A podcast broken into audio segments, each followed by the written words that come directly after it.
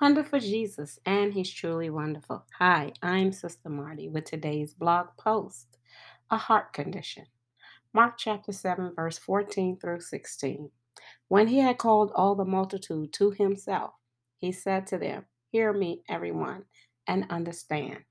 There is nothing that enters a man from outside which can defile him, but the things which come out of him those are the things that defile a man.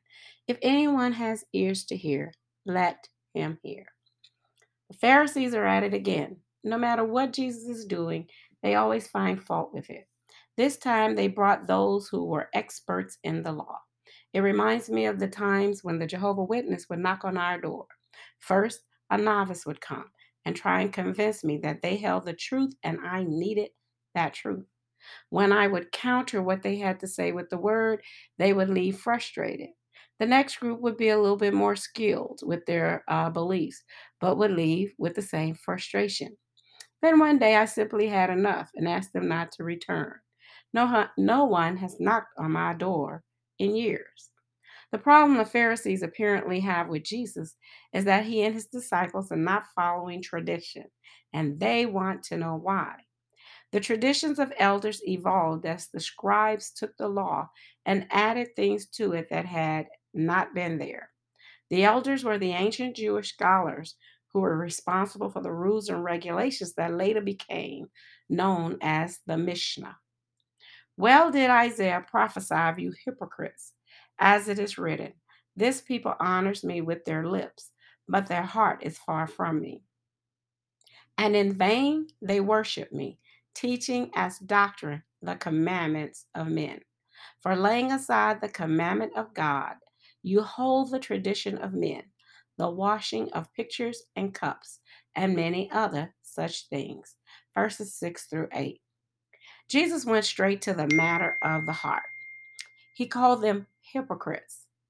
We have a pretty fair understanding of the word hypocrite, but I still want to look at its Greek meaning. Hypocritus denotes a stage actor.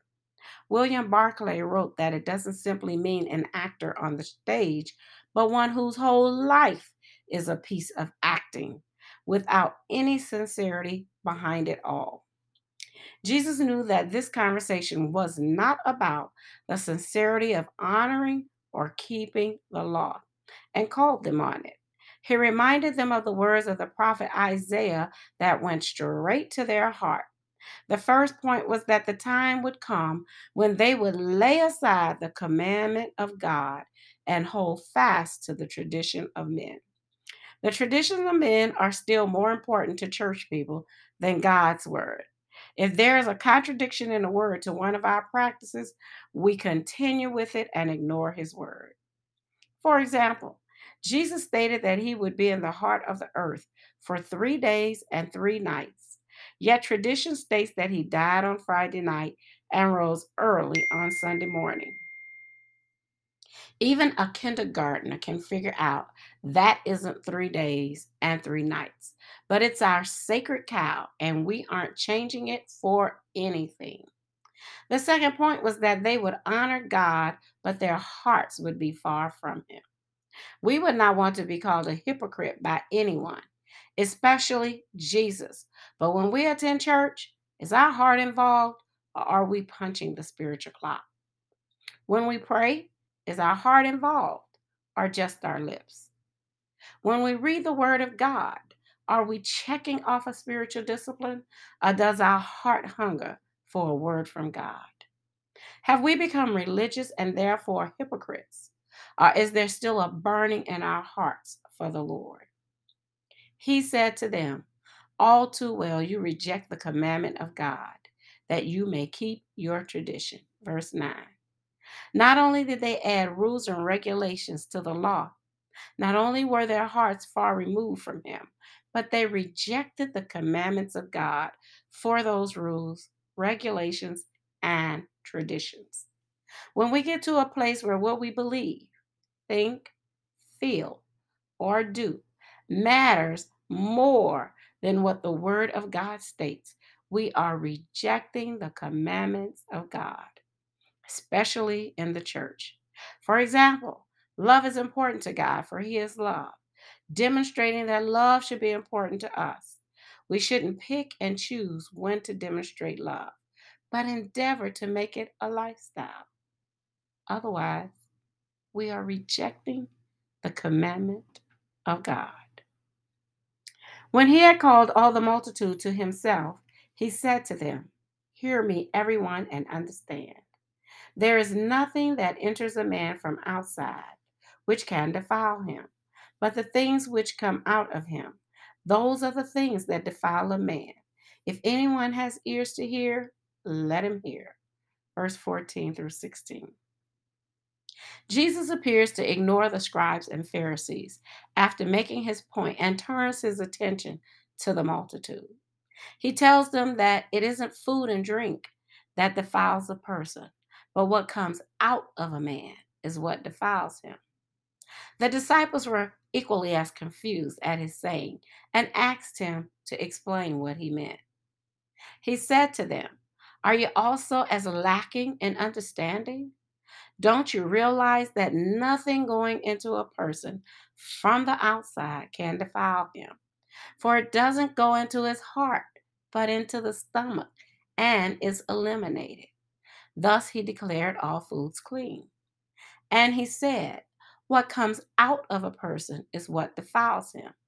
For from within, out of people's hearts, come evil thoughts, sexual immoralities, thefts, murders, adulteries, greed, evil actions, deceit, self indulgence, envy, slander, pride, and foolishness.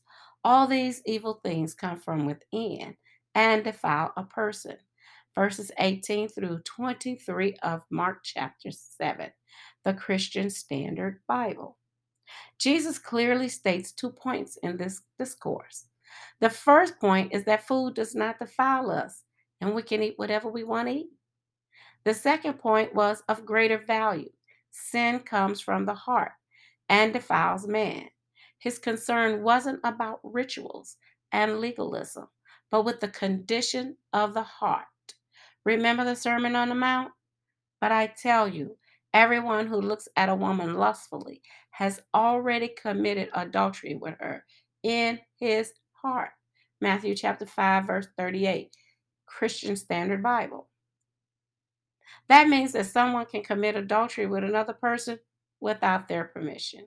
And if they continue with those thoughts, they will begin to move on those thoughts with their behavior. But thank God for Jesus. He can bring change to a heart that is filled with sin. He is the solution and the antidote for all that defiles a man. When a sin filled heart opens up to Jesus, he cleanses it, making it a place of influence for the Holy Spirit. See Acts 15 and 9. If the condition of your heart is still filled with sin, I urge you today to surrender it to Jesus, and he will cleanse it. If you are a believer and sin is trying to recapture your heart, cry out to him. He will deliver you. Take some time right now and allow the Holy Spirit to check out the condition of your heart. It is truly a matter of life and death. Wonderful Jesus.